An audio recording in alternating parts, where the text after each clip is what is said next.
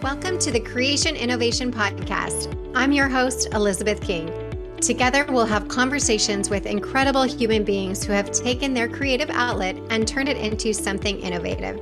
From people leaving the corporate world to be eight figure entrepreneurs to people who have created books, created a family, or just creating to have fun in the world. We are all in a journey to create something amazing in our lives, and I hope that you find some inspiration of your own here. This is the Creation Innovation Podcast. Hey everyone, welcome back to Creation Innovation. Today we have Ginger King, and she has going to tell us about her journey from makeup artist to being a cosmetic chemist. So, I mean, I have a little bit of an idea of what that might be mean, but welcome. Thanks for being here. Thank you for having me. Can you tell us about what a cosmetic chemist is for those listening that don't know what that is? Sure. I'm sure you all use some sort of creams and lotions, right? Even mm-hmm. shampoos and conditioners. Do you know who are the people who's making them? Cosmetic chemist. Okay. And so, I mean, I know for our industry specifically with fertility know having clean products and knowing what's in them and all of that good stuff is really important because we want to eliminate these hormone disruptors and whatnot. What is something from a chemist perspective that they are looking for now? I mean, I know there's like so much, right? Clean products and vegan and all the things. What matters most per se, or as a consumer, what do you think we should be looking out for? What matters most is actually the performance. If the product doesn't work and it mm. claims it to be clean and vegan, it doesn't really mean anything. You might as well not use anything. And there is really no legal definition of clean. Clean is something that retailers they push forward to it and they do have extensive list of what their clean standard is. Basically, that is ingredients if they are potentially harmful to the workers or making the products or to okay. the environment, they are not considered clean. In cosmetics, there are regulations on what ingredients you can use, what ingredients you, you cannot use. And most of the people, we do abide to the rules because it's regulated.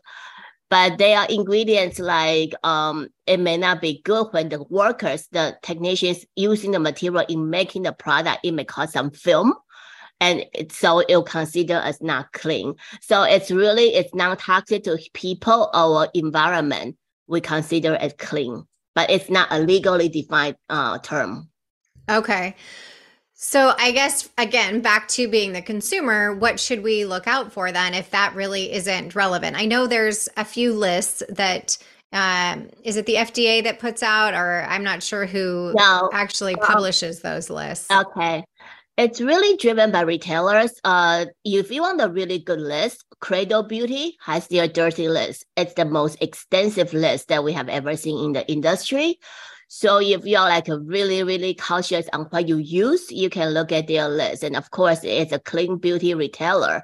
So if you are truly, truly gung ho about clean beauty, um, that you can buy products from their store. And personally, I am a consumer too, in addition to a cosmetic chemist. There are only a few ingredients that I would not consider using it, but it doesn't does not mean it's not legal. Okay. okay. For example, parabens is like a hot debate because most of the chemists like parabens, but because there are some studies out there showing parabens is potential carcinogen in the like a red study. So people shy away from paraben. And the reason for me not using paraben is not so much because it is potentially carcinogenic on, on an animal study, but rather because I'm Asian and Asian have a more sensitive skin and we actually we are sensitive to parabens because when we use a product it will have a like stinging sensation on us and this is the reason why I choose not to. So the general rule of thumb is no matter if it's clean or not, you really need to look at the performance. Yeah. And if it's put out by a quality manufacturer, meaning um, if it's with a bigger company or companies that they'll tell you this is clinically tested, this, you know, you, you kind of need to feel of the brand and use the product. And if you feel it's efficacious and that's all you really need to care because it's still under regulation. FDA does check upon, you know, what kind of ingredients the uh, products are using. It's funny when you say about if it actually works. There's, I don't think it's really in line with beauty, but the deodorants, I feel like there's, we're always on a quest to find a good deodorant that's natural that works. And I have still yet to find one that works. And I unfortunately always go back to the, you know, what is it? The clinical strength, whatever I use, secret, I think, because it works. And that's the unfortunate part is going through the the testing of all these products and i feel like you spend a lot of money just trying to figure out what is working and what isn't working and to your point for your asian skin what works for one person might not work for the next so is it really just a matter of buying all the things and testing them out yourself? Or is there an easier, more effective way to go about doing that? Know, there are a lot of influencers and there are a lot of people asking me to do like videos to show what people to buy. However, something goes to like whatever fits me may not fit you. Right. So it's really trial and error. And you know, if you like you are a clean beauty uh lover, which actually I have my own brand. My brand is Clean Beauty Vegan Beauty. You will be in tune of what ingredients that you want or you don't want. So when you select it, when you're already reading the ingredient, let me tell you something. Ingredient list doesn't really tell you everything ingredient list is really telling you half of the story because you can have two products with the same identical ingredient list. The percentage of ingredients they use may, may be different. So it's really just half of the story. So and no, is it no, similar to food or whatnot, where the first ingredient is the most yes, ingredient, uh-huh. but it still isn't telling you the percentage of what that is? Correct. Okay. Yeah. So tell us a little bit about your specific line again, because most of our audience is on this track of being very healthy and watching what's going into our bodies and on our skin. And some people know, some people don't know, but that our skin is really the the most most important part that we need to be aware of of what is being absorbed there, right? So tell us about your products and how they differ maybe from some of the other ones. Okay, so my brand name is called Fan Love Beauty, and uh, the inspiration That's Fan really, Love Beauty. Yes, F A N L O V E Fan Love. Okay. Uh, you know, like a super fan, fan love beauty. Okay. Because I was a, uh, I am still a super fan of my personal mentor, Shark Tank's Daymond John. And we were at the meeting one time. He took out a lip balm and used in front of me. I was like, man, if it's something that's so close to you, it's in your pocket, on your lips, it has to be mine. Because he actually had some cancer before. He's not all cured. But you think about it, lip balm is the only beauty product that can be used by men, women, or even kids. Mm-hmm. And that's the only product can be ingested. So the choice becomes really, really critical. I look at what he was using. I was like, oh, no, no, no, no. of what you are using. And if you look at the landscape of what's out there, I guarantee you, you pull out any lip balm, you're gonna see three ingredients: petrolatum, lanolin, or beeswax, or all of them. Okay, petrolatum, unless it's USP grade, which is super purified, it's from petrochemicals. It can have uh, residual carcinogenic ingredients in there. Lanolin is from the wool grease, which long-term use, it can have dermatitis. You can have a re- uh, allergic reaction to it beeswax. What's wrong with beeswax? It's natural, right? Where do you get beeswax from? You get it from the beehives where bees live. Bees live. So how do you like your house to be messed up for human vanity? So this is not considered as uh, cruelty free. Thus, it is not vegan.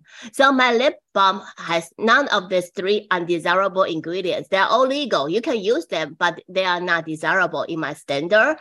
And in addition, I have superfoods like avocado, mango, coconut, and clinically proven ingredient sea asparagus that is proven to boost hydration by up to 6000% over 28 days so it gives you immediate hydration and also long-term moisturization so that sets apart the lip balm that uh, i have and oh i need that because i feel like i'm chronically my lips are always chapped always, always, no matter what I put on, it just doesn't seem to help. Yeah. And because Daymond John is a motivational speaker, so I call it the stage balm for lips. So whenever you speak, you put the lip balm on, it actually boosts your confidence because it's built for a shark. So it's like magic lip balm. Great. So tell us again, were the ingredients that you just listed, the mango, the coconut, etc., that's in the lip balm or that's in all your products? It's in the lip balm, but uh, also okay. it's extended to all the other products too. I also have like flexi oil. Flexi oil contains uh, uh, natural omega 3 and 6 and help with the chapped lips. Okay. And obviously that all because all of that is natural. You mentioned for children too that that's healthy and safe for kids to use because I know my kids they'll pick up any chapstick they can find and put it on just cuz they think it's fun and they want to do that, you know. And of course, inevitably they end up eating it, which I'm like, you cannot eat that. so this sounds like not only is it healthy for them to to wear but also if they ingest it everything is okay for them too in their little bodies yes it's all full of superfoods but because it's cosmetic i cannot really say you can eat it of course. but everything is edible yeah. yes hopefully they will grow out of this phase of putting it in their mouth but okay so that's the lip balm. Tell us more about what else you have well, I have a hand veil. The hand veil, what it does is, um, this was uh, inspired by Steve Harvey because there was one time at the 10x Growth Con, he said he always put on a hand veil, a hand cream before he give a talk because when you are a speaker, you talk with your hand, it kind of help you with your confidence. But the camera also zoom in on your hand, so your hands must look nice. And the reason why I call it a hand veil is to distinguish from the heavier hand cream because when you're holding a microphone, you don't want it to slip, slip. through your hands. So right. it's a very lightweight uh, lotion, but it protected your skin. Okay. Your hand. And is there any SPF in any of the products that you use? No, I was intentionally not to put SPF in there, although SPF is important because I built my brand. The inspiration started with the speaker. Where do speakers speak? Mostly indoors.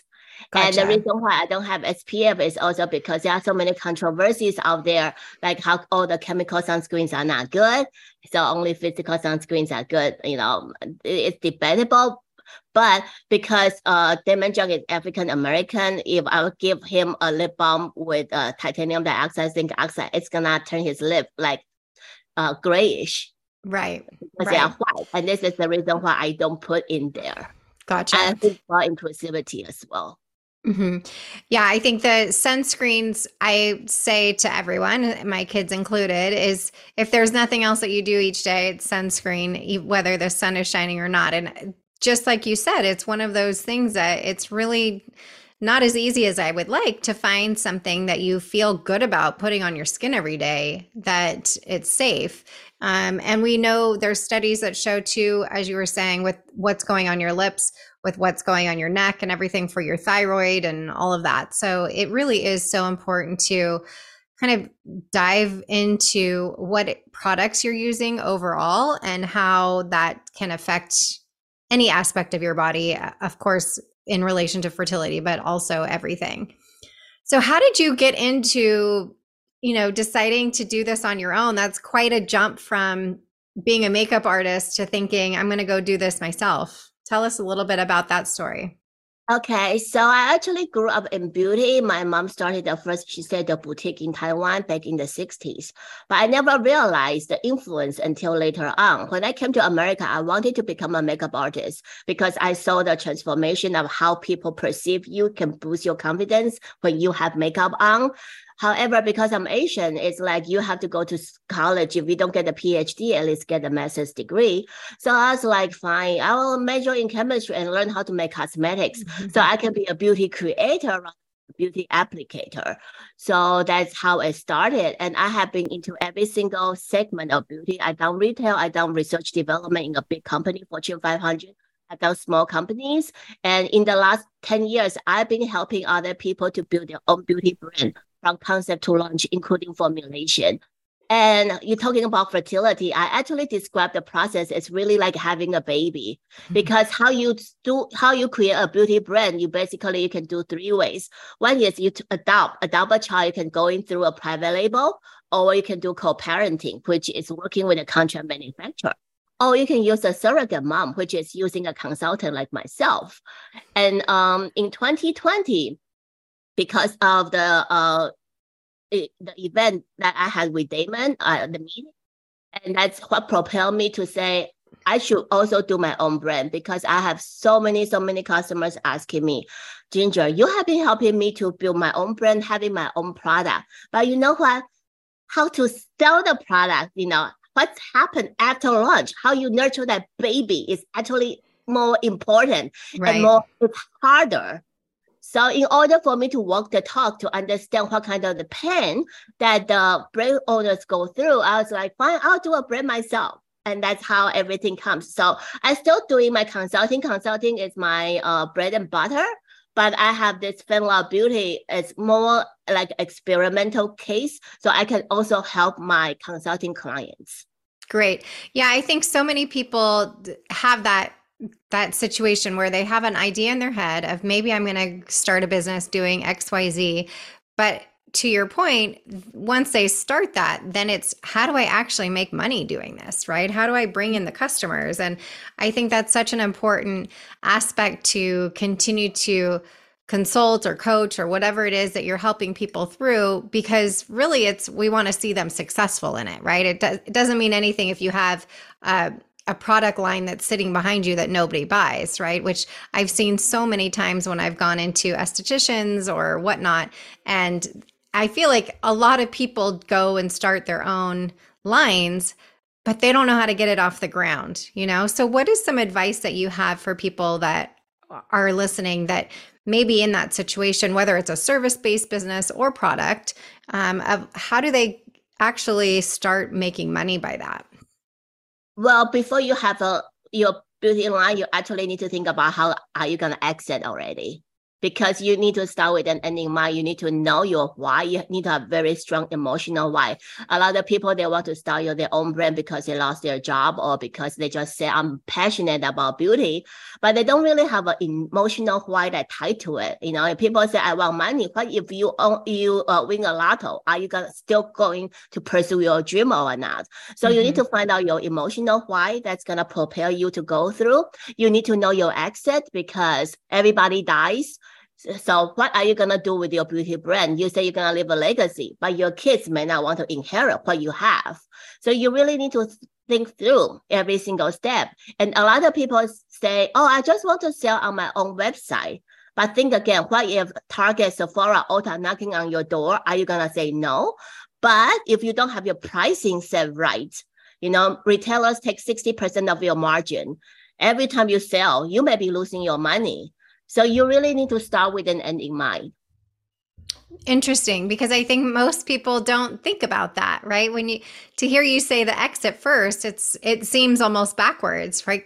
I'm just starting, why would I think about the exit? And all of those are really great points because especially in this product base that you're just talking about, that's very unique in the sense that you know somebody taking the percentage versus if you're a service based you it's a little bit different unless you sign up for different um, affiliates and whatnot in that regard. But and as far as marketing itself do you find that it's one way or another that's better than the next? Or is it across all platforms all things ads etc for especially what you do specifically with beauty products when it comes to marketing, especially beauty product, I don't know if you notice, it seems like every beauty owner's only job is to be on Instagram, on TikTok. That's probably mm-hmm. the only thing they do. Because if you don't push your own product, who's gonna be pushing yours? Yes, they are influencers, but you know what? Nothing is more authentic when you are out there pushing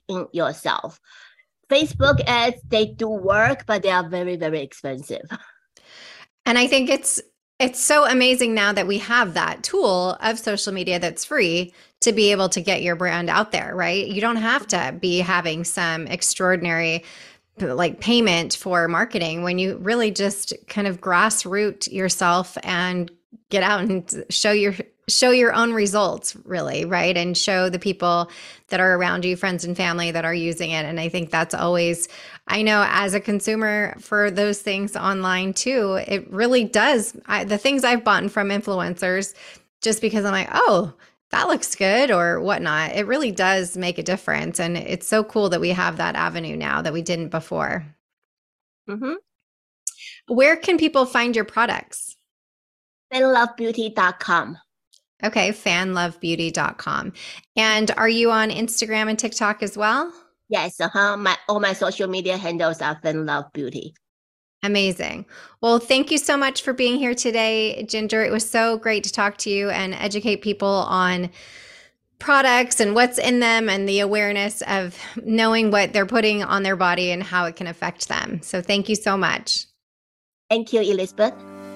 Thank you so much for listening to this episode of the Creation Innovation Podcast. Make sure to follow us on Spotify for free episodes and subscribe to the Creation Innovation Podcast on Apple, Spotify, or wherever you choose to get your podcast. Don't forget to rate and review the podcast wherever you're listening for a chance to receive a special gift. Yes, we actually do send out gifts. It's my favorite thing to do. So visit us at elizabethking.com backslash creation innovation for more information on how to enter. Every review counts, and we are so grateful. You can follow me at the official Elizabeth King on Instagram or TikTok. Until next time.